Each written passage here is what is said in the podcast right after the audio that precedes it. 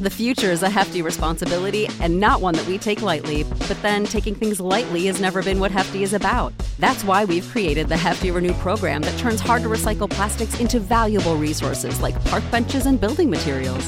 To participate, simply fill up an orange Hefty Renew bag with accepted items, tie it up, and drop it in with your regular recycling. That's it, it's that easy. It's time to rethink recycling with Renew. Particular valued resources may vary by geography. More info available at heftyrenew.com. You know how to book flights and hotels. All you're missing is a tool to plan the travel experiences you'll have once you arrive. That's why you need Viator. Book guided tours, excursions, and more in one place. There are over 300,000 travel experiences to choose from, so you can find something for everyone. And Viator offers free cancellation and 24 7 customer support for worry free travel. Download the Viator app now and use code Viator10 for 10% off your first booking in the app. Find travel experiences for you. Do more with Viator. This is Wheel Bearings. I'm Dan Roth. I'm Sam Abuelsamid from Navigant Research. And I'm Rebecca Lindland from RebeccaDrives.com. Oh, you know, I forgot to tell people who I'm who I'm with. Uh, I'm, I'm with Forbes, and I still with And- Twitter because Twitter is my favorite. uh, all right, so let's get to the cars. And so this week I was driving a uh, BMW 850 M850i. Uh, Sam, And you loved it, right? I, you know, let's we'll just jump in with uh with both feet. Uh, it, it's it's an impressive car, but it's a stupid, stupid car. Why? Why? What's It's- what's so stupid about it? you know the so I can't say that it's different than the original eight series in the sense that it's a you know on the the technological forefront. The original eight series was also very advanced, especially for its time, and so this car is, is very much like that. It's a GT, uh, just like the eight. You know, so it, it sort of stays with tradition there. It, it's what you'd expect from an eight if you remember the original. Did, did you did you ever drive the original eight series? I did not. I wish I had. I did. Yeah, so it that car to me was like a, a Bavarian Thunderbird, and um, very much so. It, yeah. it was very much, especially compared to um, the last of the the older, you know, like before they did that two seater revival. Uh, Oh, yeah, the- this, this century, the MN12? the, uh, the MN12 Thunderbirds, yeah, which is hilarious because the MN12 was basically Ford's copy of a six series, exactly. Um, and and they got it right. Way way overweight, behind budget, and over over you know uh, over budget and behind schedule. But anyway, um, yeah, th- this still is, I guess, if you if you want to think of the Thunderbird now that it's it's not here anymore, it's it's a harder comparison to make. But it's it's a GT and it's obscenely expensive, and this one is a convertible, and so I immediately like it less because I don't like convertibles. Well, you're just wrong. I'm sorry, but you're wrong, Dan. I, How do you is a not gr- like convertibles? I, yeah. It's a hate great you both. convertible, I will say. um, it's solid, for, which is impressive. Again, it's not the car's fault that I don't like it. It's my, it's me. It's my hangup. Um, it- because it, it's a very solid car. It doesn't really cowl shake or anything at all, which is very impressive to me because it's a porker. It's big and it's heavy and it drives big and heavy. Uh, although it has a fantastic uh, twin turbo V8. The uh, what is the engine? The engine is a um, it, it's a turbo 4.4 liter V8. It's got 530 something horsepower. Uh, I should I should pull up the summary here so I could tell you more about it. Um, yeah, it's got and it's got X Drive, which is a nice touch for um, a convertible because it makes it a car you can use all year round. Uh, the price on it, I think, was the thing that got me the most. Other than the just, it's a very sophisticated car, so it's it's it's got a steep learning curve, and some of the way BMW does stuff just aggravates me to no end. Like it doesn't shut off. You can't shut the goddamn car off. like what do you mean you can't shut it off? you park and you can shut the engine off, but the stupid you keep stabbing at the button and the, the stuff inside stays on until you lock the doors. I hate that to no end. You mean like the accessories? Yeah. Yeah, well, that that's uh, I've actually seen the same thing on some other cars recently. Minis do it. Yeah, many yeah, other and other BMWs have done it. Yeah. Uh, the X4 did that as well. Mercedes does it too, and it's it's a quote unquote convenience. I'm like, I want to know the thing is off so that it doesn't sit in my garage and kill the battery, and it, it's it, it's a it's a philosophy thing. You know, like it's again, this is my hang up, so I can't fault the car. The car is exactly as they designed it. They did a fantastic job. It's an engineering masterpiece it it drives very well, although it's it's kind of big, and with, with the convertible, you can't really see all that well to the rear. the The visibility is not great. The belt line is kind of high, um, but you know, all of my hangups is just it's modern BMW stuff. Uh, the iDrive system is, is pretty good. The the thing that got me the most was while it drives like it should for the price. You know, it's got a lot of power. It has plenty of grip. It, it has different drive modes that change the character of the car in a noticeable way. It it handles pretty well for something as large and as heavy as as it is.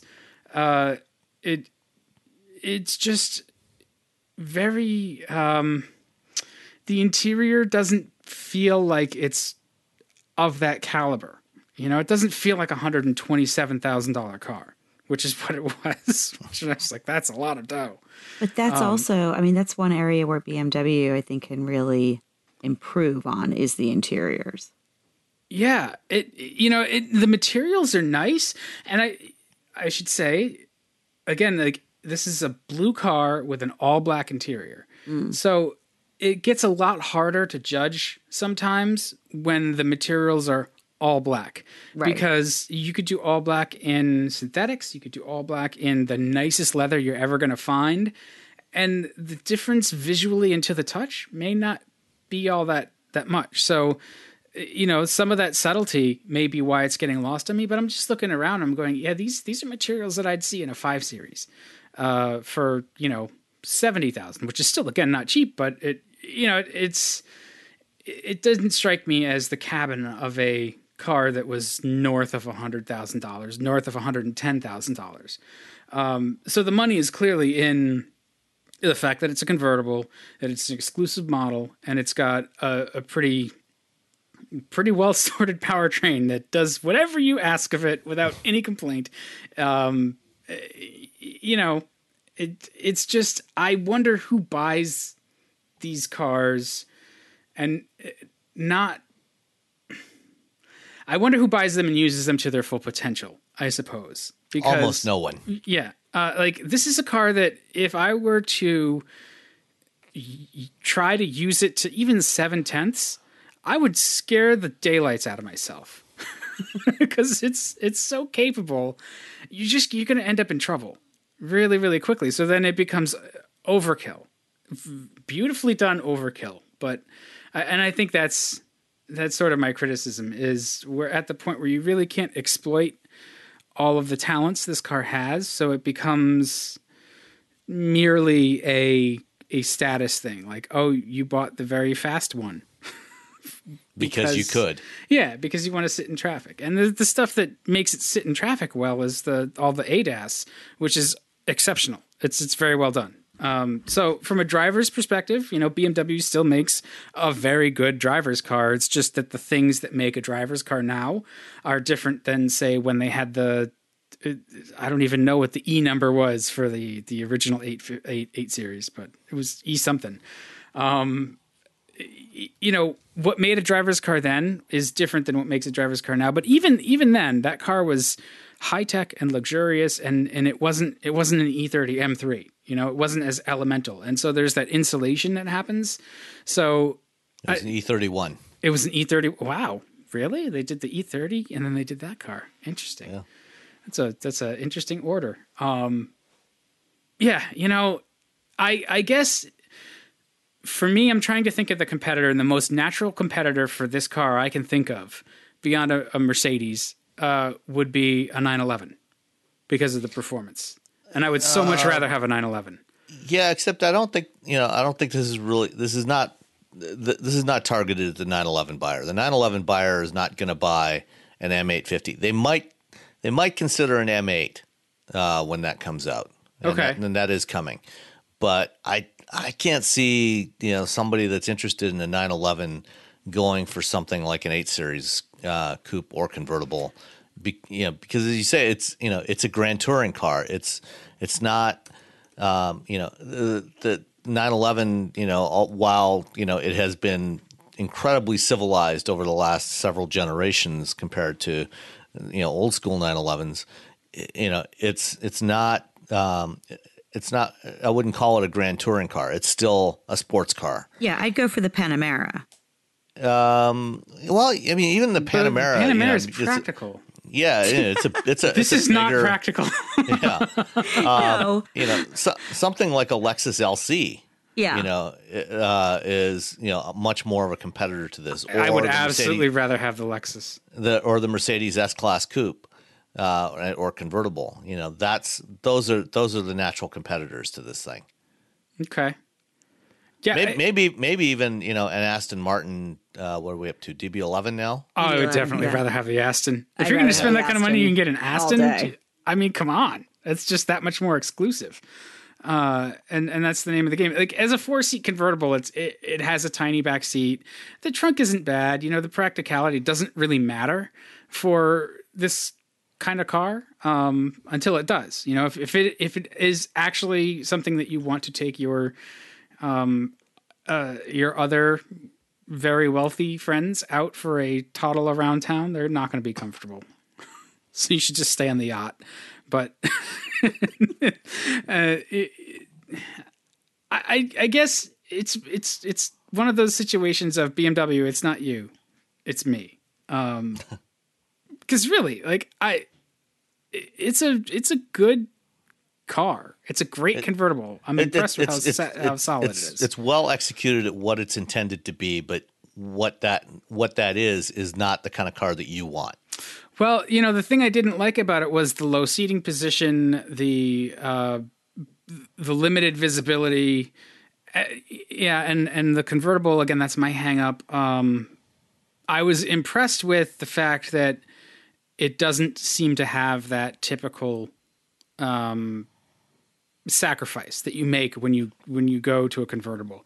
It it really doesn't shake you don't you don't feel that that lack of torsional rigidity much at all if if ever if you're looking for Which it, is surprising in a find it. car as big as an eight series. yeah that's what i was impressed It's with not a was- small car. yeah it is it is uh, a big car and so i think you know the way it's been engineered i it's again I, I called it a masterpiece and I, and I think it really is because that's that's bmw's thing and a lot of that is a little bit hidden uh, beneath the the fact that it's it's a big, expensive, fancy convertible. You know, the the um, way it's constructed to make it that solid is probably the real story there, um, and and that's that's a little bit lost. And it, it- it's lost on you if you're just driving it and you don't realize how good it is.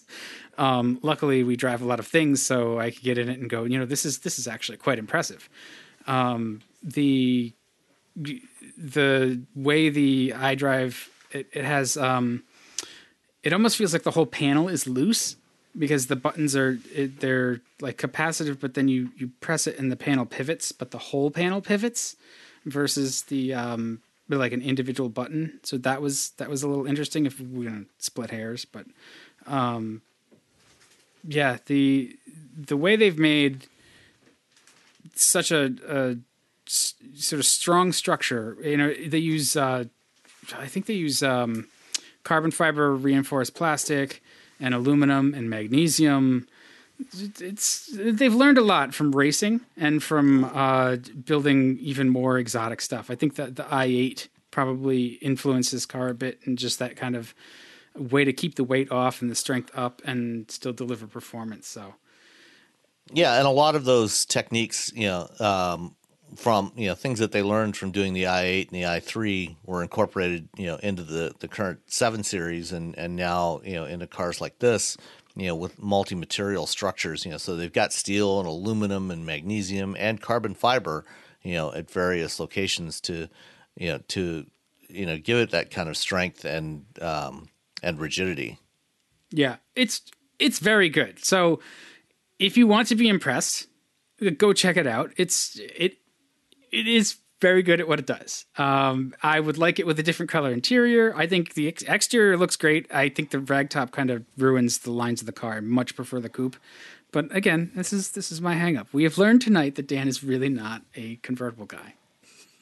so uh, let's talk about something. More you for know, me. Yeah, something that you're driving. Um, Rebecca, you had you. I think you're the only one on the list with two cars this week. So let's let's jump to you because you had the you had the Maxima and Sam had that not too long ago. Yeah, I did, and and I I continue to be double booked on which Oh, is such a problem. oh it is it's Jeez. torture. Gotta make up excuses to go drive. Um, But you know, and it is true. I, I did actually. I went out on Sunday just to put some miles on the car, which was really nice to have that opportunity to and that time. So yes, so I had the 2019 Nissan Maxima Platinum Reserve. Uh, it's got a V6 engine in it, a 3.5 liter. Uh, it's CVT, and I got to tell you, I think that Nissan just does a really good CVT. This one was was really nice. I mean, it was um, they they did a really nice job with it. Uh, this particular one had front wheel drive to it. Uh, it was the base is thirty four thousand, and as equipped, this was forty six thousand dollars. So that was impressive. Um, a few things that that stood out. Uh, this is a refresh. They did some updating on the um, front and rear of the vehicle. Uh, it was you know it's just fun to drive. It's it's a sedan that is you know, has that almost feel to that four door sports car that Nissan uh, claims that it is. It, it's it's very close to being that. It's it's you know it's it's not that it's a big car. It's just you feel the whole car uh, as you drive it. Uh, but I, I just I had a lot of fun with it. Uh, the exhaust note I thought was really really good, um, and it it it was clear that it was a nice size engine. You know, it definitely did not feel underpowered at all. Um, the steering was good. I liked I, sport mode was a lot of fun to put it in, especially you know as I went through some of the twisties. Uh, there was a couple things that were a little a little fly in the ointment. Um, when I it was cold out, so I put the heated seats on, and sometimes when in my driveway um, I can't get radio stations, and as soon as I pull away from the house, it clears up and the whatever I'm listening to, whether it's AM for traffic or ESPN for sports radio, uh, it'll all, all of a sudden kick in. And so I'm expecting this to happen, but I kept hearing this buzzing noise and I kept trying to play with the radio and and fix it and get it into tune and nothing would change. And then I realized that it was actually the fan from the heated seats. Oh Sound- yeah. And uh, Sam, I don't know if you had this, but it was so weird. The fan from I've had fans from the ventilated seats, but I haven't had it from the heated seats. And I don't know if they're just if that's a function of having heated and cooled that the fan comes on Usually regardless. the usually the fan. I, I've never had a fan come on on heated seats before, so um, and I did not notice that when I had the Maxima. You know, it was cold when I had it, and I used the heated seats, and the fan never came. There was no fan that came on in the seat. so what's interesting is that I uh, just yesterday they dropped off uh, the Mercedes GLE, and that also, I I also heard the fan on the heated seat mode. Hmm. And, and my mom actually commented on it, and well, God bless her, but she can't hear anything. So, That's maybe that's selectively. Maybe she's her ruse is working. You sure it was the fan and a fan in the seat and not somewhere else? I- that's I- that's why I Was it- was I I turned it off to confirm in the Maxima Maxima in particular. Huh. That that is strange. I I have not ever. I don't think I've ever experienced that uh, a fan when the the seat heater is on. Only when the, the ventilation is on. Right, when the and even then, even then, you know, I've I've never really heard the fan. You don't you don't typically hear the fan, you know, because it's it's pretty gentle. So you know what? This, This, calls for an email to Stephen Oldham so we can ask him Yeah. what's up with the seats. You know what what what I where I have heard sounds from the seats. Um, you know, this was uh, in the uh, in the Cadillac XT4 a couple of weeks ago. Um, was when you turn on the massage function. because the the way the seats in the in the XT4 did the massage, Uh-huh. uh, it was actually using the inflatable lumbar supports. So it had it has like three bladders in there, Right. And it was basically cycling through those, and so it would inflate them and, and deflate them. And as it deflated the the lumbar support, um, it was venting off the air. You could hear the uh, you could hear it venting off and then and then reinflating again. Right. Uh, but you know the the heater itself, you know, there's, there's typically no moving parts of the heater. It's it's usually just a heating element. You know, they just you know give it power and it just heats up. It you know there's usually no circulate no air circulation I know. associated with it. it was very strange. It was very a, strange. It's a it's a mystery. Yeah. oh, you know what? Uh, one thing because it, it was cold here too, and the thing that impressed me the most about the 850i, I forgot to mention this. It has heat like immediately.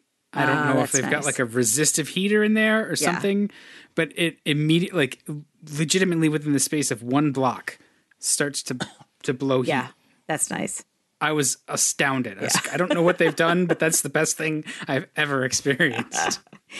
But yeah, so this heated seat. So I have to admit that I hear, I hear the motor from ventilated seats all the time. yeah, I do too. Yeah. Yeah. Um, th- so the, just one other um, thing note on on the Maxima.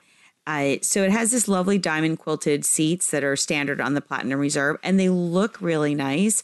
But then they have this this semi aniline leather, and it kind of reminded me of '70s Naugahyde. and when Oh, no. I went to confirm how to spell Naugahyde, I found out that Oh, I- Naugahyde is Uh-huh. named. Do you know? After Naugatuck. Yes, after Naugatuck, Connecticut, where rubber was manufactured. Uh huh. I'd say that's just a little fun fact for me. Yeah.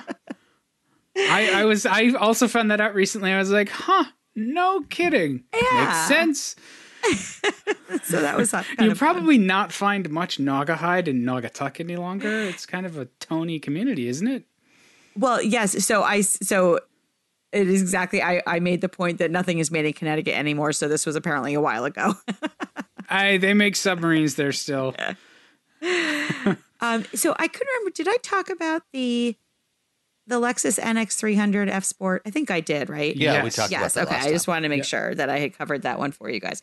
Um, so then I also had the uh, I the Hyundai Tucson uh, Ultimate All Wheel Drive, uh, and this has the 2.4 liter four cylinder in it. So I got to tell you, I mean, this was just I really I liked this car. This mid-size crossover, small crossover. Um, it was just it was just a good vehicle. It was one of those, I, and it actually had a lot of really, really pleasant surprises in it, especially for the price. I mean, it's it bases at this is for the the ultimate, as I said, the top of the line, thirty two nine fifty, and and that's just such a great price for this. It had heated and cooled seats. It had the forward collision vo- warning, lane keep assist, blind spot monitoring, hill start assist, uh, all these different safety features on it, all these different comforts, heated and cooled seats. It was just, it was just a really, really well equipped vehicle, and it just behaved really well and all just all around. It was just like I was like, this is such a good vehicle, and it was such a good price. And That's that's Hyundai, That's, Right? I- you know, and they're not sending us checks. It, they're just they make good cars. they do. Okay, they- so so wait a minute. So you said there's thirty five thousand dollars for that one. You know, a couple 34. of months ago, thirty. Oh, okay, thirty four.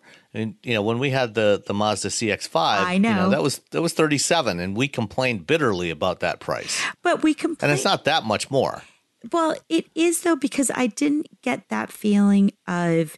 First of all, I th- I felt like the Tucson was bigger than the CX5, and maybe that's just a feel thing. Yeah, that might be just a feel. yeah.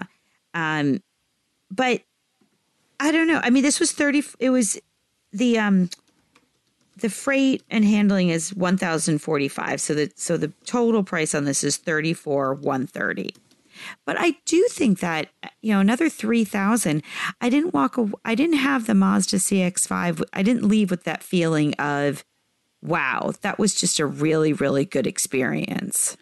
So I wonder why that is because the the Mazda lineup tends to really charm car writers.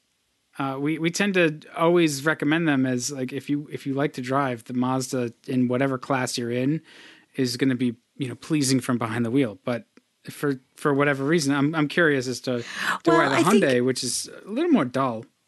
Yeah, I, I think that you know I, I unfortunately I don't have the sticker here for for the CX5, so we should I can do some comparisons on on content also.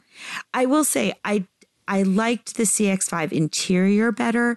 The Hyundai, the Tucson interior was pretty straightforward. It was that black on black, which I'm not a huge fan of, and was very almost gray feeling. Like i would have really enjoyed some some more color and contrast with the interior. But sam to your point i i understand that. I just i don't know there was something about the cx5 again that i it didn't leave me feeling like you know this was really worth it um and and i don't know i i think with the hyundai when i when i looked at the price i was like wow you know what that's that's a really good vehicle.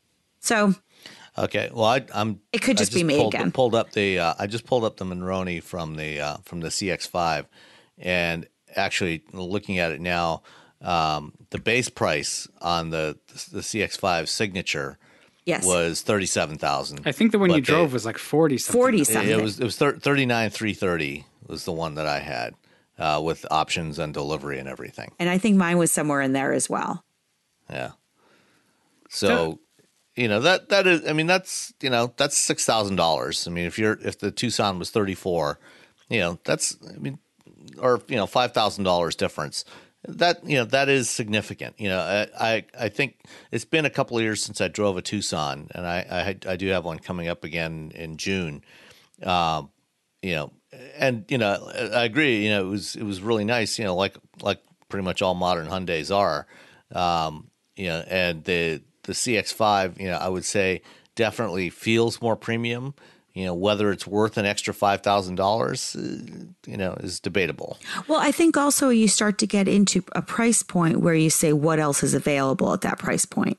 right. Right. And at forty grand, there's a lot There, out there. Even Yeah. at 35 there is. But uh you know, the thing that the, the both of them do at that price level is they're fully loaded for, you know, the 40,000 in the case of the Mazda or, you know, 35 yeah, in the case you know, of the with Tucson, with right? the with the Tucson, you know, in particular, you know, if you're a little more judicious with the options list, you know, you can easily get that, you know, down, you know, into the mid to upper twenties. oh, easily. uh, or e- or even lower. You know, like you know, if you, know if you go without most of the the optional stuff, you know, you can get it down in the low twenties. So yeah, it it's- starts at it's not a- twenty thousand not a- nine fifty.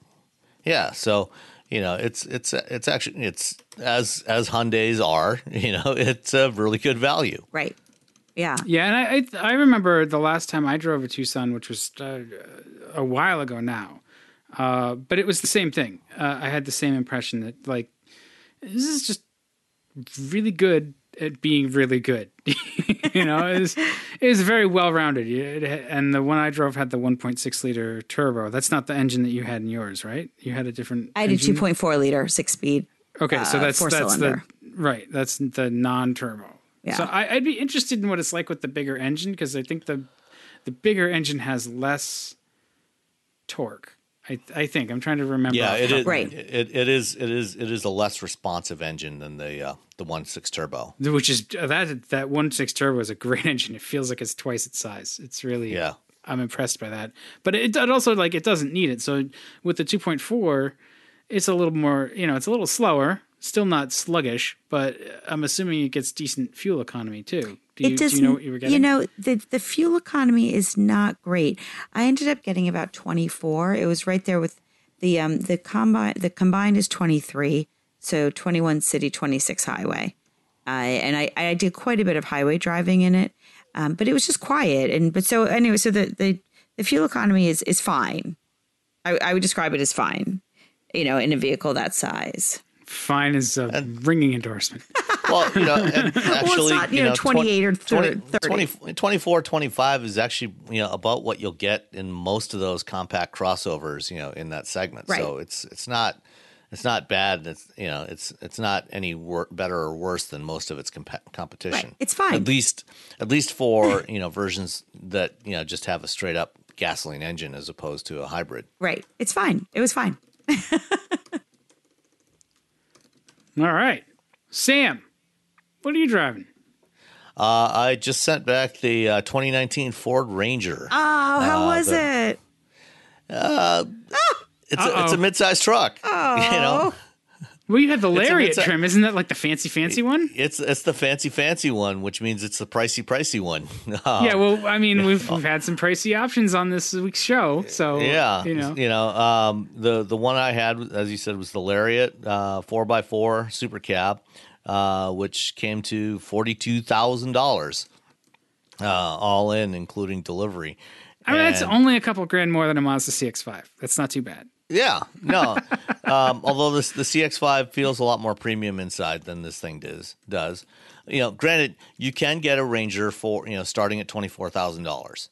So you know, if if what you're looking for you know is a basic midsize truck, midsize pickup truck, you know you can you can get one for a pretty reasonable price. You know, with, for the XL, you know, with the steel wheels and everything. You know, if you're not looking for the fancy stuff, um, you know, it'll you know you can you can get one much more reasonably priced than this.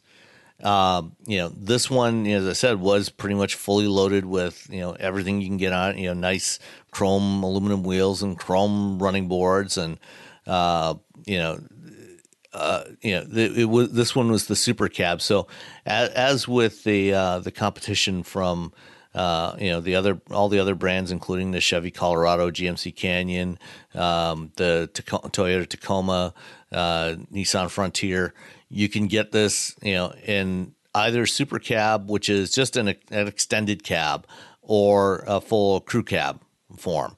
Um, when you get the super cab, it has a couple of things that you know look more or less like seats behind the front seats, um, and it has it has has seat belts and everything.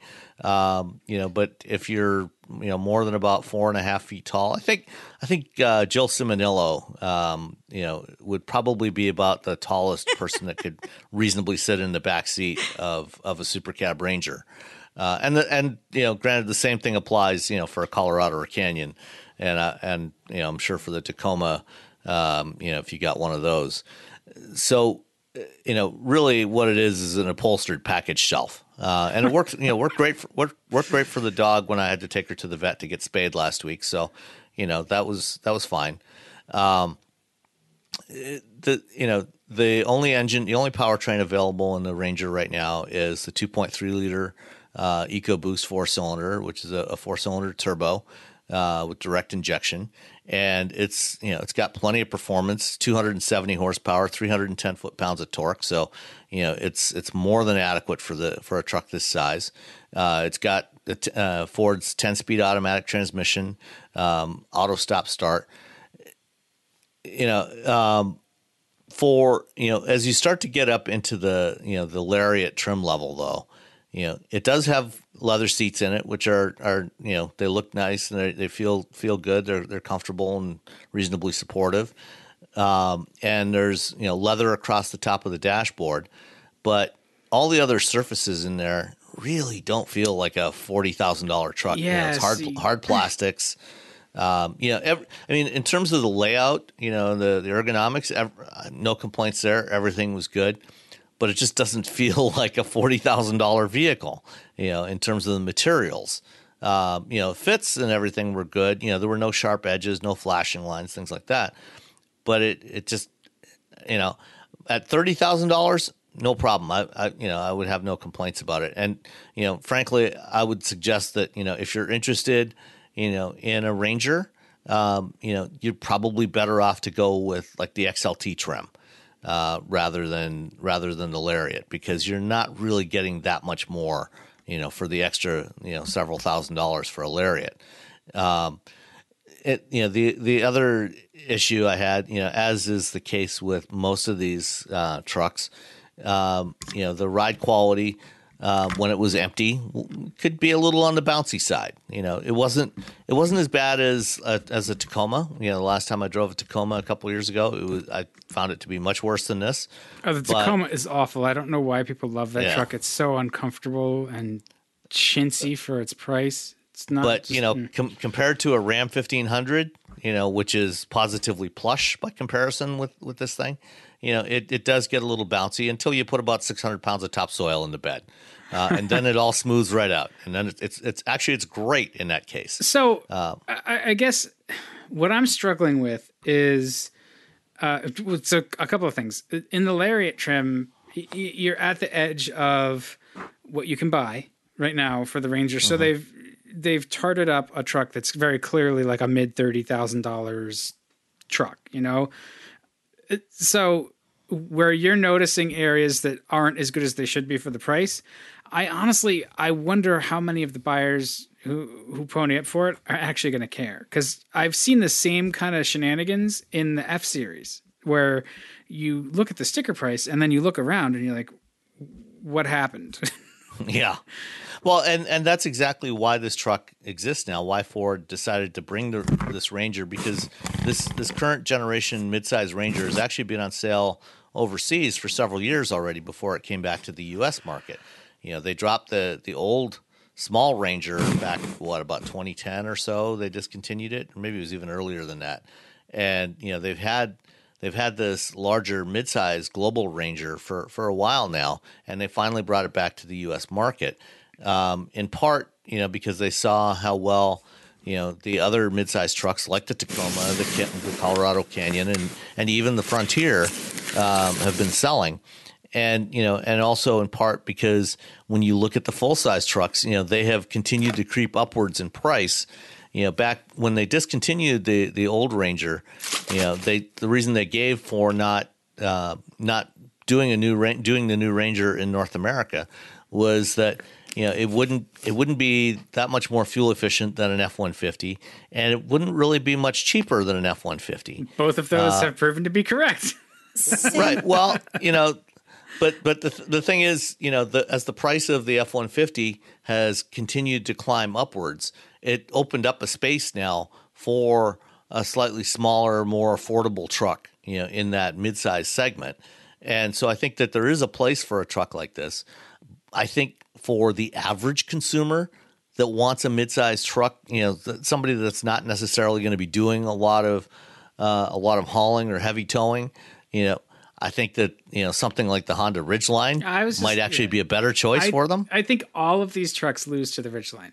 The, Yeah. because the Ridgeline is it, it is that weekend warrior truck. It's a lot nicer interior wise. It's a lot more efficient.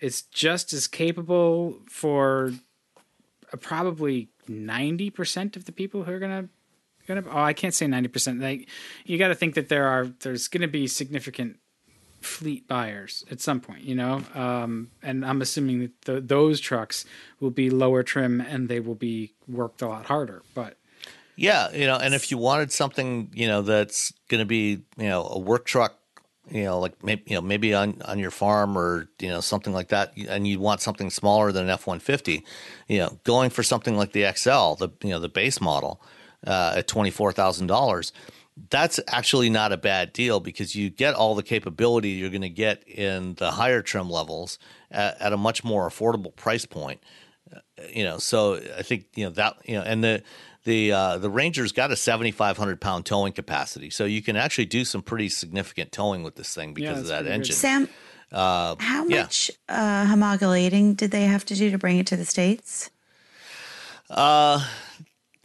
They they did change uh, quite a bit of like the interior um, was all new for the US version. Okay. you know they changed it pretty significantly.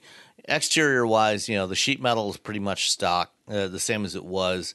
They tweaked the grill and you know they, they made some you know they basically did you know the equivalent of a mid-cycle update um, to it. And they did they did do some other up you know some other changes in the suspension and tuning and things like that. And and this is the first time that they've used the 2.3 liter EcoBoost in this in the Ranger um, they've ha- and most of the Rangers sold in overseas markets have diesel engines in them Okay.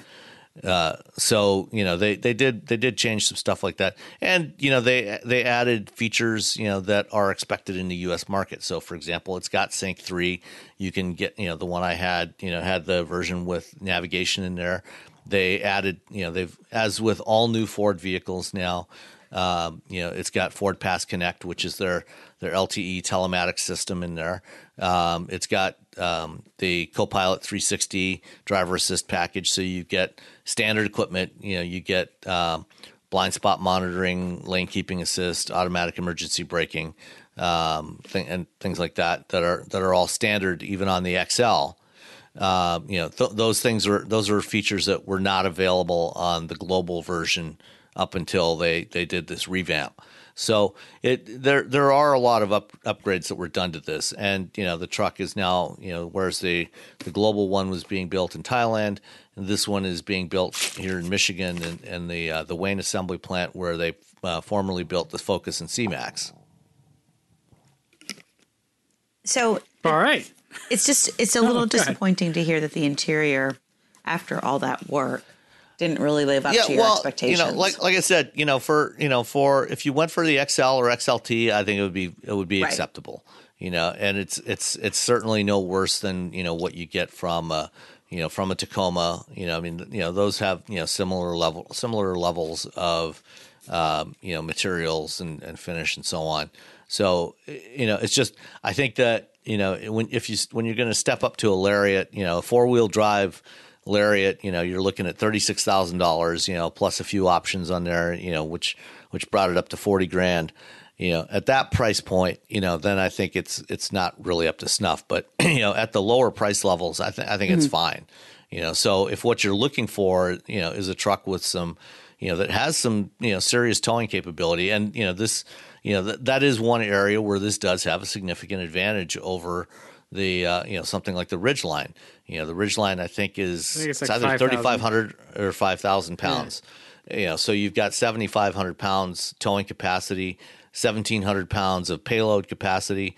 You know, so this, you know, this this thing, it's built the, the way you would expect a Ford pickup truck to be. Yeah, built. no, that's that's serious. So you, I mean, you can you can Yeah. put nearly two thousand pounds in the bed, and you can still tow seventy five hundred pounds. That's that's pretty good. That's yeah, um, so if you're gonna work it, it it seems like it'll it'll live up to that. I'm curious how it stacks up to. I guess it's three main competitors: the Tacoma, the Colorado Canyon, and the the Frontier. I mean, clearly we know that the Frontier is like yeah. the Frontier is ancient. The Frontier is about seven thousand years old. but I, you know, so but I, because of that, I, I actually I like it for the same reason as I like the Z. It it's just it it's quaint in that way of like oh this is what cars used to be like, you know. It's just an honest little pickup, and um, I like it better than the Tacoma, which has been refreshed. But God, it just sucks to sit in, and it it's so expensive for I I, don't know the, the Tacoma has it owns that market. It has a very loyal um, customer base that keeps coming back over and over again. But I just I don't like being in them. and uh, Well, I, I, I haven't. I mean, it, it's been a couple years since I drove the Colorado, um, and you know, I haven't priced one out recently. But my guess is that you know, uh, comparably equipped, the Ranger would probably be a better value, especially when you start looking at things like driver assist stuff. Um, you know, those those are features that you know GM, you know, unfortunately is has been rather stingy with uh, as as standard equipment. So um, my guess is it's prob you know it's probably going to be you know maybe a little better value um, than the Colorado. Although you know as the you know the Colorado's been in the market for a few years now, and and GM's been adding you know other trim levels. You know so they've got things like they uh, you know they've well they've got a diesel engine option for one. Um, you know they've got the um, the you know things like the the ZR2 or Z71 you know the, uh, you know the off-road package you know which you don't really have available on the Ranger right now. Um, you know overseas they have a Ranger Raptor uh, right now, which they're actually this week they're doing a media drive program in Marrakesh. I, I uh, yeah. with that. Oh, that, but that- that's that not that's not coming here. That sounds like a great media drive, though. Um, Yeah. I, I I have to believe that Ford has seriously considered all of those, and if there's enough of a justification for offering that Ranger Raptor here, they will. I, I would be shocked if at some point during the life cycle of this truck that the, the Raptor does not appear or or something similar to it. Maybe Yeah. maybe they reserve the the Raptor name for the F one fifty and they come up with something else. But just looking at the Chevy uh, website right now, you know the the basic Colorado two wheel drive extended cab work truck with four cylinder engine starts at 29 800 uh, so basically thirty thousand dollars. So it's it's a good five six thousand dollars more to start with than the Ranger. And that's a naturally aspirated four too, right? Like that's the Right. two point seven liter or something. Yeah, and uh, it's a two five. Two five. and you know you can also get the three point six liter V six in there. Yeah, which I don't, that doesn't make such a great truck engine, in my opinion. And you know then if you you know if you jump up to the ZR two, the high end ZR two, you know with the uh, you know with the V six engine, it's you know it starts at forty two. You know, and then uh, the uh, the diesel starts at forty, almost forty six. So you know, yeah, it's it, it's definitely a better value than the Colorado. Forty six thousand dollars for a Colorado with a diesel. Yeah, Who the hell is that for? That's that's the ZR2. That's the uh, that's the off-road package. Yeah, so that's that's kind of that's basically their equivalent of a of a Ranger Raptor. Uh, yeah, and so that's that's a trim level that you you can't there isn't really an equivalent of in the Ranger lineup in North America right now. But even the base price is significantly higher. But that that ZR2 is is pretty impressive. You know, they've got um, you know these uh, remote reservoir dampers on there from uh, Multimatic, I think. Yeah, I think you're right. Yeah. Um, you know, and you know they've done a lot of other pretty pretty interesting stuff to that truck. So Well, I, I mean, I will be really, really curious to try out the uh, the uh, the Ranger when I have a chance to to drive when it hasn't made it to my my driveway yet. Although I do get to check out the Gladiator uh, next week. They're bringing it to New England and giving us the little dog and pony show. So I'll be I'll be curious there because that is another sort of competitor, I think, to the Ranger in some ways. Uh, it's a it's a little bit more of a different thing, but it's it's a mid-sized pickup, kinda, Yeah. yeah, for sure. sorta. It's long. I'll, I'll be curious to, Yeah. to hear what you think about the Gladiator because it's definitely long. And I will say it does have four or five distinct passenger comfort levels. So I think that's one thing that's that's different than how you've described the Ranger. Is just there. There's absolutely a full on back seat. Um, but the Gladiator is it, it was a lot longer than I was expecting it to be. It's it's Yeah. not just a four door Wrangler without the top. right. Well, you you you can also get the Ranger as a crew cab with proper back seats. Okay. seats. So if you need to carry five people, you know, then you definitely want to get the Mm-hmm. crew cab. Um, and just uh, messing around here in the Chevy website, there is actually also a base version of the Colorado that I missed here. That The for some reason. uh, Well, no, the, the WT was the one I mentioned that starts at 26. Oh, okay. Um, but there's also a base version underneath that that starts at 22.4. Uh, but again, you know, that's, you know, with the 2.5 liter naturally aspirated, it's only 200 horsepower. Yeah, that's like the- That's like the foot-pounds. workman's version of it, or right. That's like the, the Yeah, well, rubber that- mat and the Yeah. radio Yeah, delete that's that's the that's the base base base version. two wheel you know, drive only. and- yeah, two wheel drive, drew, you know, ex- just the base extended cab, um, and you know, none of the driver assist features that you get standard on a Ranger. Yeah. All right. Well, we've had uh well, that was an interesting diverse garage this week. let's let's move on to um some topics. Uh we were talking before the show started and it, you know, Sam you wrote a story for Forbes this week about uh, Ford getting into offering more connected services and it almost seems like they're very keen to um, meet customers where they are, and I, and I think that's sort of the same sort of common thread uh, to the event, Rebecca, that maybe you can talk about a little bit um, that you attended this week. Uh, also, sort of affiliated with Ford with uh, Joy Falotico from from Lincoln. So, um, but but Sam, there's a lot in this uh, this first story that you wrote about about um, the connected services from Ford. Yeah, so you know, Ford has been a relative latecomer to you know putting cellular connectivity in their vehicles. You know, GM started it with uh, with OnStar back in 1996, and you know most other manufacturers you know have been offering you know have, have been offering some degree of cellular telematics in their vehicles you know over the years. Um, and increasingly it's becoming standard equipment uh, and you know within the next two or three years it's, it's going to become pretty much universal on almost everything almost every new vehicle in north america um, and including on Ford. You know, Ford for for a long time, for a better part of a decade, you know, they relied on a bring your own device strategy with Sync. You know, where they, they let people bring their phones and, and mobile devices in and, and just connect them and use that for the connectivity in the car. But obviously, that has limitations because you know it only works when you're in the car with your device and it's connected. Um, you know, once you leave the car and take your phone with you, um, your car is no longer connected, and so that limits what you can do with it. And you know, when one of the things when Jim Hackett took over as CEO, and I'm sure this is actually a decision that was made, you know, before he took over as CEO, but you know, one of the things that was announced after that was when they talked about their their plan going forward was that he said by the end of 2019, 100% of Ford and Lincoln vehicles um, in North America would be equipped with uh, cellular data connections, with LTE connections, and they're well on their way to doing that. And one of the one of the things that they've launched this week, you know, to to leverage that.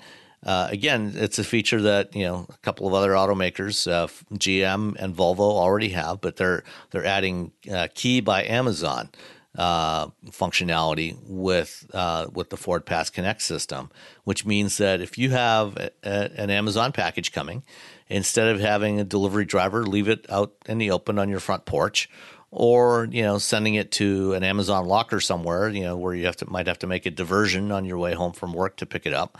Um, you can actually have it delivered right to the trunk of your vehicle or to the, the cargo area of your vehicle. And you can use the you know the, the the data connection in the car to remotely unlock the car you know one time. Uh, when the delivery driver gets there they can drop the package off. They'll take a picture of it in the car send you a picture. So you have a you can see that yes the package was delivered and then they close it up and they're on their way to deliver the next package. And like i said you know cadillac or gm launched this last year um, uh, with, uh, with, I think with most of their models uh, that have OnStar, um, and then uh, Volvo also uh, launched it in 2018.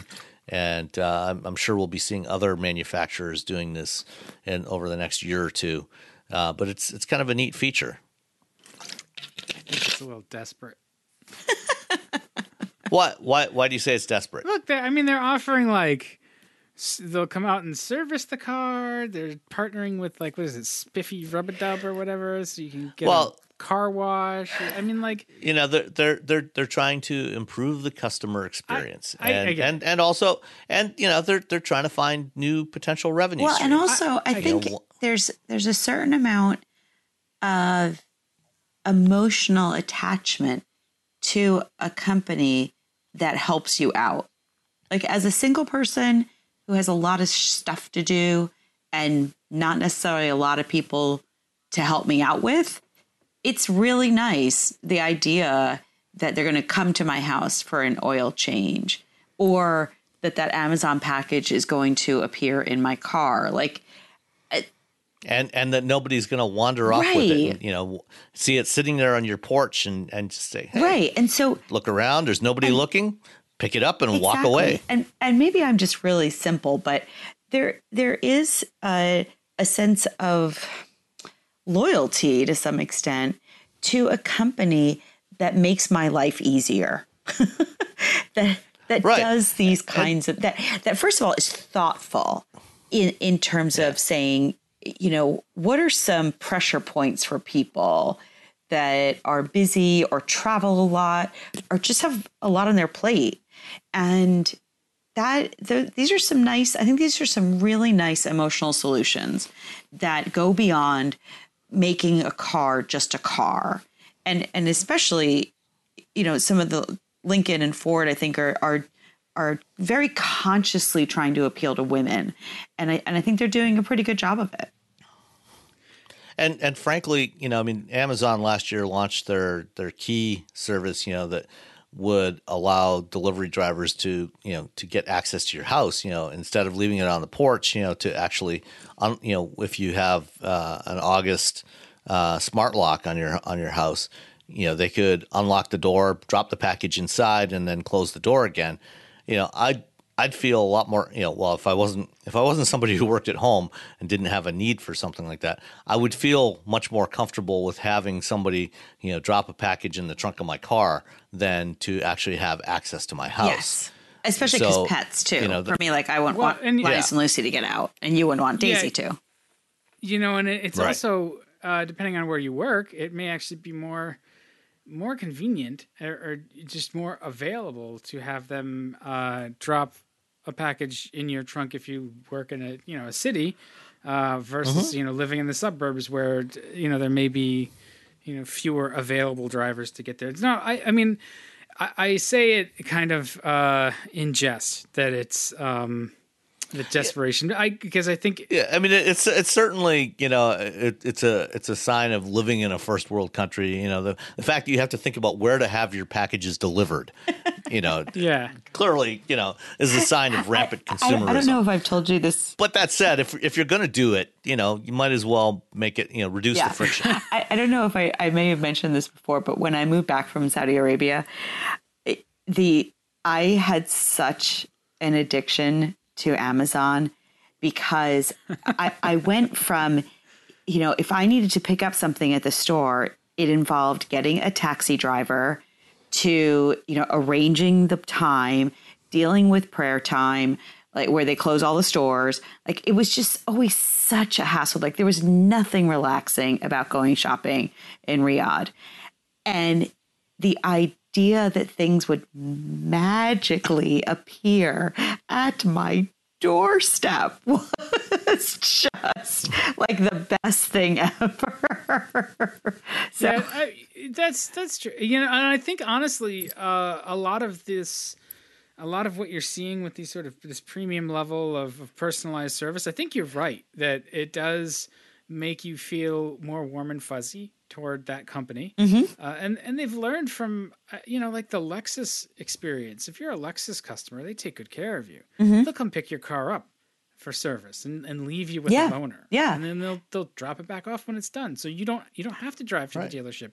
They'll wash it and detail it. You know, it's like all those and and touches. that's and that's an that's another thing that you know that Ford is that Ford is offering. You know that they've got this uh, this whole API, you know, application programming interface available with Ford Pass that allows service providers to you know create various services that connect into that you know to um, you know leverage you know being get information about where your car is and if necessary you know to be able to notify you and, and have the car unlocked so one of the other things that they announced is uh, deals with several mobile car wash services and these you know mobile car wash services have been around for a while but you know this allows them, you know, and they're they're working with a company called Sparkle, another one called Rubadub, and there's a third one that I can't think of right now.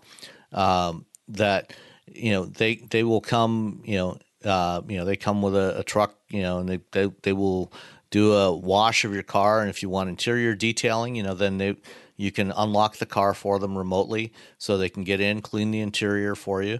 And then when you come out of your office, your car's all nice and shiny and sparkly. And, you know, you, you don't have to, to make any diversions to go to a car wash and you don't have to sit around and wait, you know, if you're getting your car detailed. All it can all get done, you know, while you're off doing other stuff or it can be done in your driveway. and it's saving you time and it's accomplishing a task that you don't have to do. And Right, and it's all it's all enabled by this connectivity that's in the car, uh, because they you know they can find they, they can know exactly where your car's at, and you know go go directly to it and take care Right, of all they, this. they know they know where you are. well, and they're going to sell that, that to the insurance companies and whoever else wants to buy it, and they're going to find another revenue Well- stream.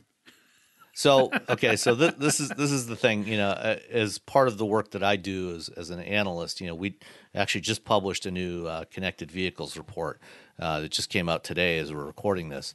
You know, and I, I've talked to all these companies, and at least their their official policy, the official policy of every automaker I've talked to, with the exception of Tesla, is that um, any data related to your vehicle belongs to you. It doesn't, you know, they, you know, the automaker uh, before they're allowed to share it with any other third party, whether it's an insurance company or anybody else, you have to explicitly opt in and give permission for that information to be shared.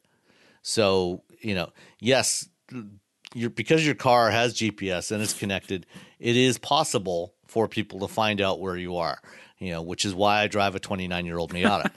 Um, Which but- is distinctive enough that people who see it know But- where but- you are. but but you know then again I, you know I also usually have my phone in my pocket while I'm driving it, so I haven't really gained anything because I can be tracked that yeah, way. no, I, I get it. Um, and, So- and I, You know, and this this is this is unfortunately one of the issues of modern life. You know, if you if you don't if you don't want to be tracked, if you want to be off the grid, you do have to give up a lot of the the conveniences that we've come to rely on. yeah, and and I, me personally, I I would like to to make that choice. Um, when it's embedded into the modem in your car, you don't necessarily have that choice, and the the um, you know, the policy is Well, actually, you do have the choice. I mean, it's built into the car, but you you also have the choice to turn it off. You don't have to, you know, you don't have to opt into that. well, service. there's there's but there's there's no telling whether you can you can't necessarily shut that modem off, and so it's going to just be whacking towers as you go by them. So Yeah. the the But so- policy, So, so does your phone. yes, absolutely. Your phone does too, um, but you can shut your phone off and wrap it in foil and lead and put it. Uh, just uh, Maybe you but, should know, wrap your like- car in foil. Or you or you can go buy or you can go buy an old Ranger. right but no like the i guess the point i'm trying to make is uh the policy as stated is only as as good as you know um as Yeah, good as they the- honor it you know like Right, and and and this applies to every company in every Right. industry. It's not just and, automakers. and you know unfortunately we've seen enough uh malfeasance not necessarily by automakers uh, of which there are plenty of examples, but of tech companies more so, where the the data it's hoovered up and it's not even considered that it's yours. It's just something that is sold off as another revenue stream, or it's sold off as another revenue stream directly in in you know uh, contrast to like 180 degrees opposed to their actual stated kind of policies. So you know trust has really been eroded and that's where i'm at is i, I don't i don't know that i can trust and, and and at least at, at least to that degree, you know the you know all but one automaker, you know their official policy is that the data belongs to the, the vehicle owner, um, and you know they are stewards of the data, and they're they're not going to share it with anybody without your express permission. yeah Who is the one that I, that i guess that's until that is proven wrong that's the assumption we have to operate under who is the one that doesn't Right. apply that? Tesla. Tesla. Oh, of course. i mean there's i mean an automaker is like that's a loose sort of term for them Yeah. well, we'll we'll come back to that later. Uh, but but I, I actually was really interested in the event that you were talking about, Rebecca, uh, because it's another way for automakers to kind of, like I said, Well, be- before before we dive into that, is one one more thing I wanted to Alrighty. add. I, I was at I was at a, a Ford uh, an event at the Ford Customer Experience Operations Center in Dearborn yesterday, and another a couple other things that they announced is their Ford Pass reward system. So it's a loyalty program when you get service at Ford dealers and things like that. Um, that's that's launching now, um, and then also uh, you know so you can basically get you know equivalent of cash back that you can spend on future service or accessories or other stuff. And then the other thing that they're piloting right now is uh, Ford Mobile Service. So you know when you need an oil change or tire rotation or other basic services, some, you know simple services, they they're working with five dealers in five states: uh, California, Texas, Illinois, a couple others that I can't think of off the top of my head right now. Or New Jersey is one, um, where they're they've equipped vans, uh, you know, with parts and tools and um, you know other stuff. They can come out to you and do an oil change and a tire rotation right in your driveway. You know, so they've got an extraction pump. You know, they just stick it down the, you know, so they don't have to jack up the car. They just stick it right down the the dipstick hole, suck all the oil out. Um, you know, then they can take take off the uh, the oil pan. They've got a storage tank in the van, um, and you know they'll take care of all that stuff on site for you. Um, you know, so all all the all the basic services, um, and and then you know go on and, and do the next one and, and again like with the, the amazon deliveries you don't even have to be there you can uh, you can provide them with access to the vehicle uh, to to do the service you know uh, wherever the vehicle is That's great. Uh, I mean, because that's one of the hassles. I I like it as an, a bonding experience with the car, but um, I don't always have time, or it's raining or whatever, and it's, just easier to let some other poor schmuck deal with it. And and they're probably quicker at it than I am. Um, as much as an oil change isn't really all that slow of a thing, uh, that that's you know that kind of thing is is going to make a difference in the ownership experience. You know, it just makes it it, it makes it easier to keep the to keep the car. You know, it or easier to just you know maintain, you know, have the upkeep, and uh, you avoid going to the dealer, which nobody likes to do. Uh, as nice as dealers can be, um, you know, where they've all had to upgrade their sort of in dealer experience with coffee and whatever. Um, still, you got to go burn time there. So if they can come and, and take care of you in your parking lot, that's that's great. all right let's get on to rebecca's All right. event Your event, Rebecca, where they're meeting again, meeting buyers where they are, but kind of differently. Yes. So this was uh, an event at NYU uh, in at their main campus uh, in New York City, and it was actually hosted by Ford, uh, and it was called "Breaking the Glass Ceiling." And the uh, one of the main attendees there was Joy Falotico, who is the president of Lincoln Motor Company and the uh, chief marketing officer for for Ford. What was interesting about this event was that uh, who else she was on stage with. So the moderator was uh, Gina Rodriguez, who actually went to NYU, graduated from there, and is an actress director. Uh, I think she's best known for Jane the Virgin. I've actually never seen her in something, but she was absolutely hilarious. As I mean, she's just incredibly funny, very clever woman. Uh, but the other people that were on stage was uh, Kelly Edwards, who is uh, she's an African American host of a travel channel show called Mysterious Islands, and I believe she is the only African American host of a travel channel network a state a show as well as being the only african american female one.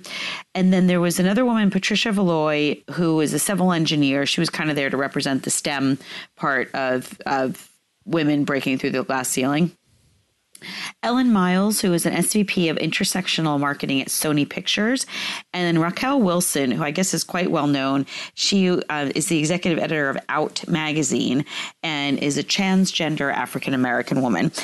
And what was so what was kind of crazy was you know these four women with very diverse backgrounds. Uh, the the engineer uh, Patricia Valoy is actually uh, Hispanic, and she's uh, she I believe she's quoted a stat where two percent of engineering students are Hispanic women, and so you know these are women that are really at the ends of the of the spectrum, and then you had Joy, who is a Midwestern white, blonde haired, blue eyed executive for Ford for 30 years. And it was just the dichotomy was was pretty intense in some ways.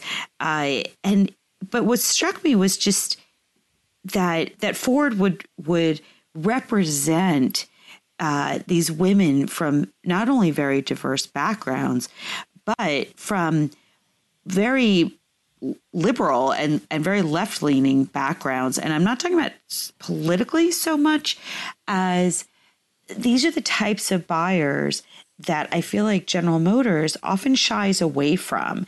You know, they're not they're not one to necessarily step out. And I know, you know, people that have worked at GM tried to get them to be more involved in uh, in a more diverse community, whether it's LBGT LGBTQ plus, uh, or just doing more activities around women.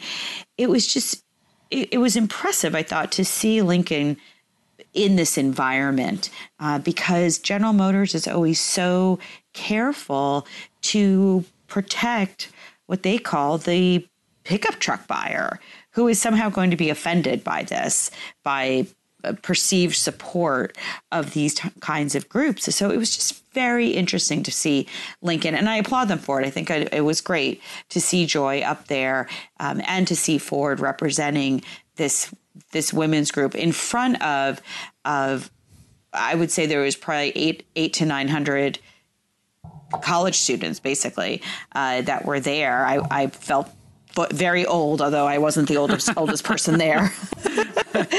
what, yeah, I mean, it, well, I, I I think I, I need to take a little issue with uh, what you said about GM. You know, I think GM has done a lot of stuff, uh, a lot of programs, you know, with the LGBTQ community. Um, I know um, I'm blanking on his name right now. Um, Joe LaMuraglia. The uh, yeah, yeah, Joe you know, has, has, done a lot of stuff, and you know, and also on but the West Coast, they've done quite a quite a he few also, programs. He also there. had to fight very, very hard to get this done, and and and maybe that happened at Ford as well, but there and Joe's left General Motors now, but um, there was just, I guess I I I I know Joe very well, and I know the struggles that he often had internally getting things done. They, they did General Motors. It's not that they haven't done anything, and I don't mean to imply that at all. Uh, it was just. Um, I just, I, I guess, I guess the main thing is I just want to applaud Ford for being out there, for being willing to to support this kind of event, to be in front of a group of women that uh, wouldn't necessarily I mean, I'm not saying they're considering buying a Ford now, but I thought it was great to have Joy up there, to have the industry represented uh, in front of young women, and and have somebody like Joy there representing both Lincoln and Ford and and the automotive industry. Well, and it's not the first time uh, Ford has done this this kind of thing. Uh, they a few years ago did a um, video series that with Gina Davis called "She's Got Drive."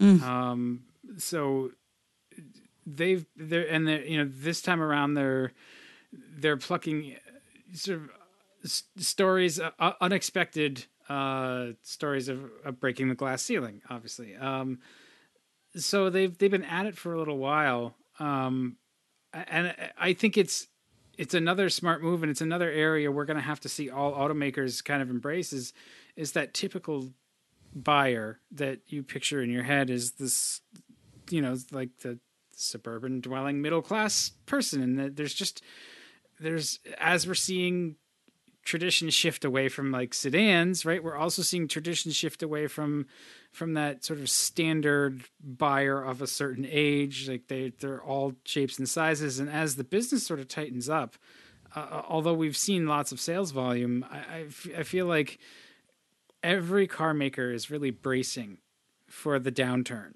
mm-hmm. because it, it it hasn't hasn't turned down in a while and we've had a few really really good years and they're all kind of just holding their breath because something's going to happen. And so trying to speak to to different groups and make sure that your brand is the one that has the same kind of loyalty that say uh, you, you know subaru or um, mini uh, do because th- those are brands that really have connected with their buyers and their buyers are loyal and it's a you know part of their lifestyle and it's just a it's a you know like like the Subaru buyer you know they do outdoor stuff and the Subaru really cultivates that image and they they do a lot of messaging around that uh, you know even when it, it, there's you know like like to take your dog to work day or something. You know, they'll have something special for that. Right. Um, and, and, so I think that's kind of uh, one part of it. I, and I think the other part of it is their workforce. Uh, looking for more diverse voices in their workforce to help them make a better product or uh, a product that is more relevant, you know, and mm-hmm. we're seeing we're seeing this in in the design of cars, you know, women bring a different perspective to uh, the design and use of, of the car, and and that's something that is is kind of important, uh, especially given the amount of uh, purchase decisions that are are driven by More than yeah, half of Yes. them. exactly. Well, and I, I mean, I will say, you know, from from, and I, I don't mean to be to to say Listen, that General let it all Motors. hang out. Well, I, I just Let I don't mean to say that General Motors doesn't do anything with. A, diverse community because they do. Cadillac had done, had done some things with um, Broadway, you know, tonight we dare and stuff. So there's there's things that they have done, and I, I think maybe it's just my exposure to them has been more limited. I, I'm not a member of that community, and so I don't get invited to those kinds of things. Um, but and I and I I don't know. I think that in some ways, um, you know, what was cool about how I related so well to this was the fact that it was all women up there. It was women um, in these, you know. I know, obviously, I'm of an extreme minority in a male-dominated uh, industry and such and so i think it was just for me it was it was nice to be able to relate to women that they are the only one of this or the only one of that uh, because sometimes i'm the only woman on a press drive you know things like that. Although it certainly has gotten a lot better in the last couple of years. Uh, but but you know one of the things that that general motors uh, when they were developing the lambda platform and the seven seat uh, the GMC Acadia, the Chevy Traverse, and such, was it was heavily engineered by women, and there were things that they did to make the vehicles more comfortable, specifically for women drivers, and it really shows in those types of vehicles. So I think that um, you know getting getting that that diversity of thought and getting that input um, from all different attitudes, all different uses, all different uh, lifestyles. Really, I think is key uh, to a successful to a successful vehicle. Well, um, you know, I look forward to the day that we don't we don't have to excitedly proclaim like the first this or the only, you know, for yeah, Yeah. like It's true. It, it should it it should this this stuff should just be the way it is. It should just be normal. We we shouldn't have to um, rely on you know these kinds of efforts. Unfortunately, that's not the case today, and it probably won't be for a long time. But um, you know, whatever we can do to move things in the right direction, uh, I, I definitely applaud Yes, that. yeah. And so I just I wanted to give kudos to Ford uh, for the event because it, it was really well done. yeah. I mean, you got to go find the people to buy the cars. Yes, because, exactly. You know, and uh, buyers now look different than they used to. So that's, I mean, that I think that's great. Um, all right, let's uh, let's move on to the next uh, next thing we wanted to talk about. Or we have we exhausted it? What's your what's your appetite? Well, I wanted to talk to Sam briefly. Uh, the the Tesla article um, on Mr. Wang's uh, death with autopilot. I just thought that was a really. I appreciated your article on that, Sam. Yeah. So uh, for those that haven't read it, uh, you know what? Um, earlier this week, uh, the family of Walter Wang um, an, uh, filed a um, wrongful death suit against Tesla. Actually, I think it may have been filed a couple of weeks ago, but um, at any rate, they have filed a wrongful death suit against Tesla.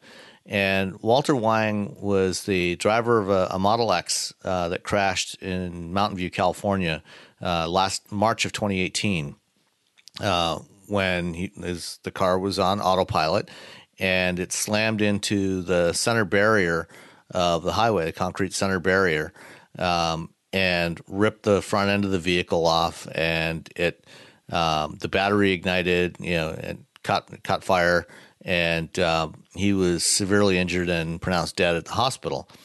And the the reason why I, I wrote this article, you know, I think you know, as as anybody who's listened to me for any length of time knows, you know, there there are lots of issues with Tesla Autopilot, you know, and I think that you know Tesla and, and Elon Musk need to be held accountable, you know, for the way that they have promoted autopilot and you know, and and even you know for selling their full self-driving package on cars, you know, for the last several years without actually having a product to offer. You know, I think I think the idea of charging customers five thousand dollars for for a feature that may or may not ever exist, um, you know, to me, you know, that smacks of fraud. You know, Well, and the I- SEC why tends the- to agree too. yeah, well, yeah, but the SEC has no power over that thing. I mean, that's something the Federal Trade Commission should have gone after a long time ago. But that's you know that that's a separate issue. But I think that you know Tesla and, and Musk you know should definitely be held to account for the failings of autopilot. Um, my issue is with this particular case.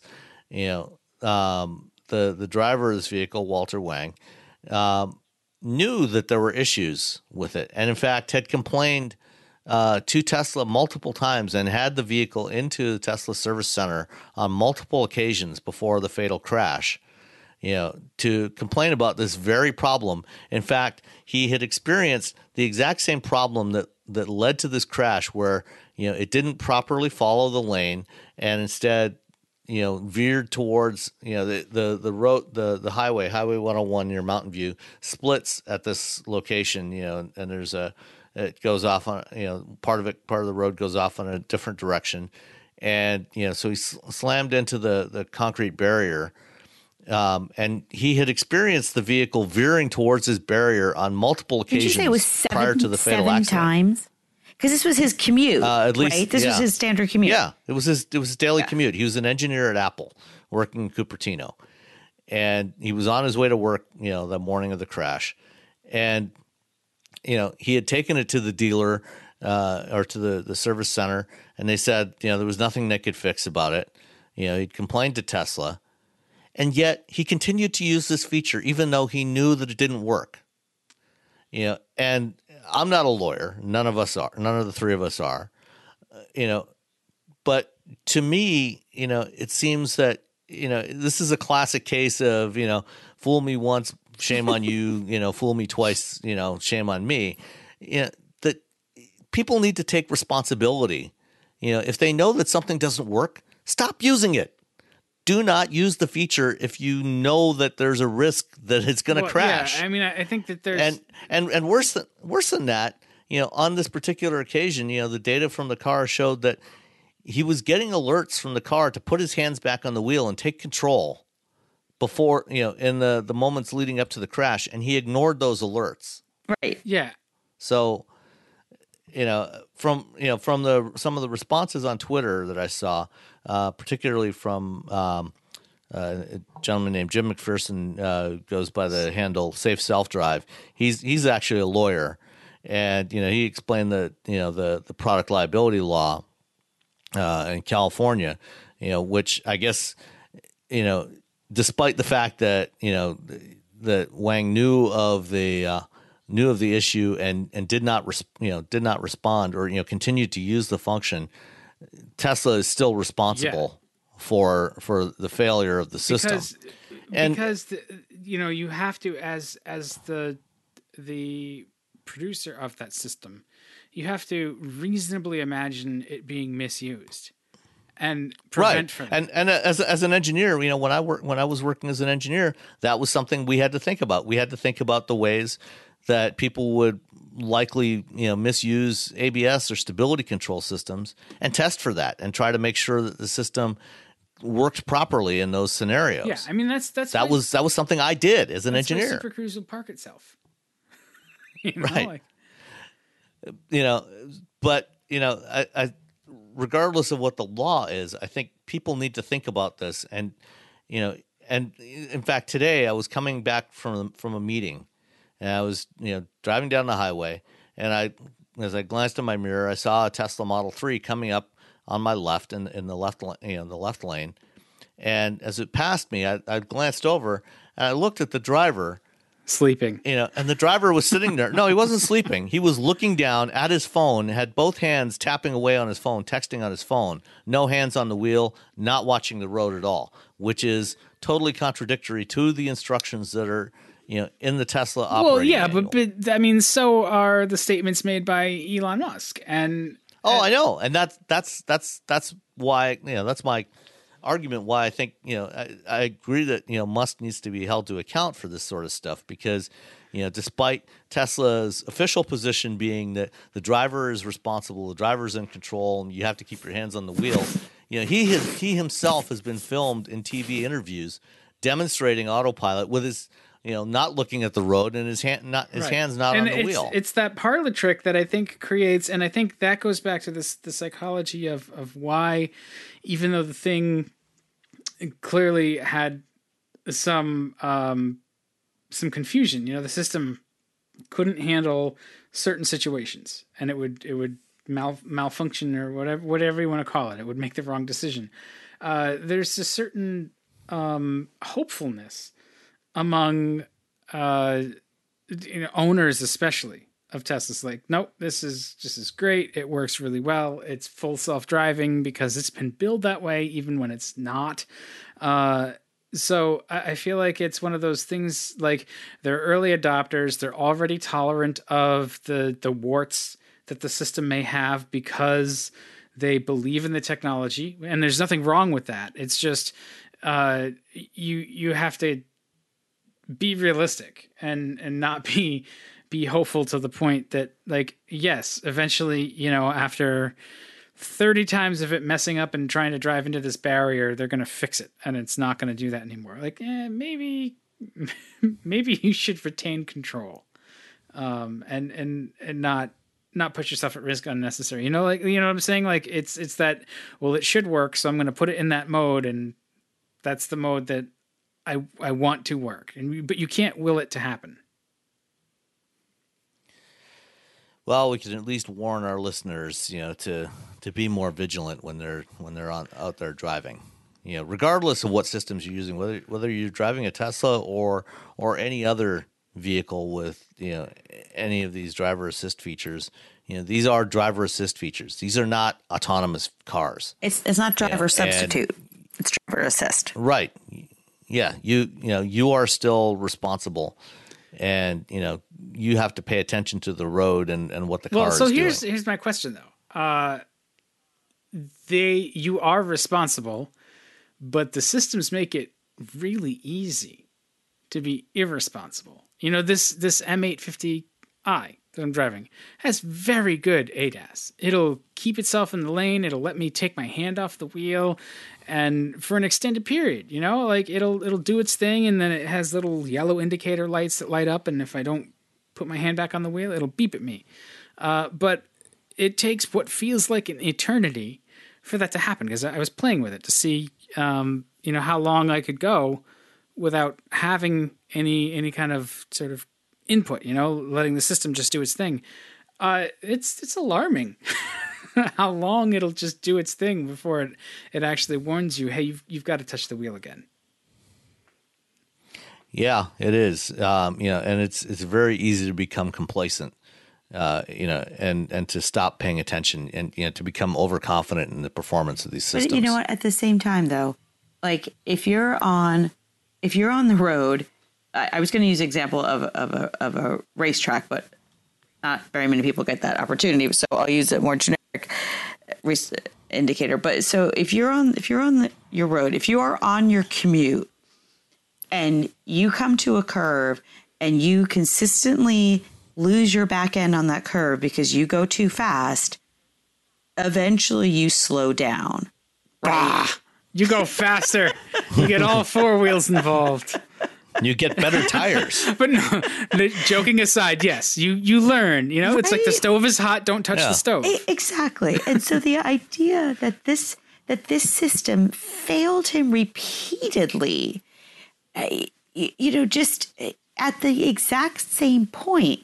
It wasn't like it it failed him at different points along his commute. It failed him at the same point seven times. And and as you said, Sam, you know, it, it's like how I don't understand how you trust a system that does that. You know, you follow if you spin out, if you don't point to the tree through the corkscrew at Laguna Seca, you make that mistake one time because you're screwed. and, and, that's the kind of stuff that I just, I when I was reading your article, which was excellent, I just I just was struck that really that really stuck out to me as something that it, it just there was just such blind, naive trust in this system that it's it's tragic. It's absolutely tragic, and um, and I think we always need to remember that these things are not they're driver assistant, not driver substitute. Yeah, that's that's absolutely true. So you know, watch the road. You know, there are no autonomous vehicles that you know, no self-driving vehicles on the road today that you can buy. So if you are driving a vehicle that you own, remember it's not autonomous. You you are responsible. You have to drive it. Yeah, exactly. And yes. so, you know, do your best to scare yourself. The harder you drive, the more engaged you're going to be. No, this is terrible advice. I should just stop. uh, all right. Well, I think we have uh, we have consumed another uh, podcast for uh, this week. Um, unless there's any questions, I didn't see any. Uh, so, you know, in there, there was there was uh, one in email. Oh, okay. Um, let me find it real quick here. I actually had it open earlier. It was from Andy. Uh, he had uh, some EV charging confusion. Uh, it says, uh, apologize if I'm being obtuse here, but I don't understand the terminology of electric car charging. The specs for EV charging stations seem to be routinely expressed in kilowatts. So a Tesla supercharger might be rated 135 kilowatts but I guess I expect the important metric to be a rate of some sort, at, that as in uh, kilowatts per hour. Is this not how it works? What am I missing here? Um, yeah, actually, um, kilowatts include a time component. It, kilowatts is a, is a is a unit of power. So essentially, what it is is you know how much how much energy are you putting uh, are you you know are you expending per unit of time is is what it amounts to. Just like horsepower, and so, um, you know, if if you're uh, you know if you're charging at 135 kilowatts, you know you're gonna you're gonna be getting a certain amount of energy, you know, per minute, um, you know, being pumped into your battery. And you know, we also have a unit called kilowatt hours, which is how much you know, which is kind of the opposite of that, you know, which is taking out um, you know for for every hour you know how many kilowatts are you expending or or consuming? You know or how how much uh, how much energy is stored? So that's a unit of capacity of you know the total energy capacity. You know so you can put out um, you know a certain number of kilowatts for a certain number of hours. You know so a 90 kilowatt hour battery could put out 90 kilowatts for one hour or 45 kilowatts for two hours that sort of thing so um, the the kilowatt, the unit of kilowatts is already has time incorporated into that, and I think it's, if I recall correctly, the definition is something like newton meters per minute or something. I think, um, but I, will I'll have to look it up. Um, kilowatt definition. Uh, let's see. It is. Uh, a kilowatt is uh, equal to a thousand watts. Yeah, yeah. Uh, it's equivalent of uh, one thousand joules of energy for one second is one kilowatt. So that's where the time component is already incorporated into a kilowatt. So physics lesson done for today. Isn't a uh, never mind. I'm not even going to show off my uh, my ignorance. I, I thought it was like the amount of time it takes a horse to raise a thing one foot. So.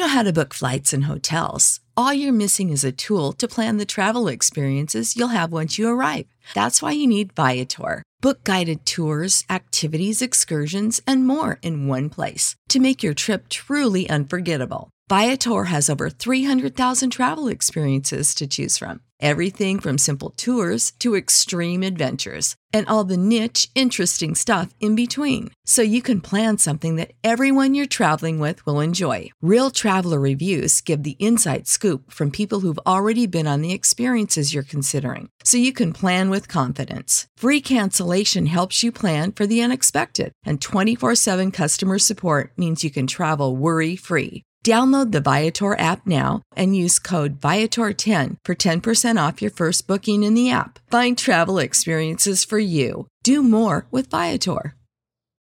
When you need mealtime inspiration, it's worth shopping Kroger, where you'll find over 30,000 mouthwatering choices that excite your inner foodie. And no matter what tasty choice you make, you'll enjoy our everyday low prices, plus extra ways to save, like digital coupons worth over $600 each week. You can also save up to $1 off per gallon at the pump with fuel points. More savings and more inspiring flavors make shopping Kroger worth it every time. Kroger, fresh for everyone. Fuel restrictions apply.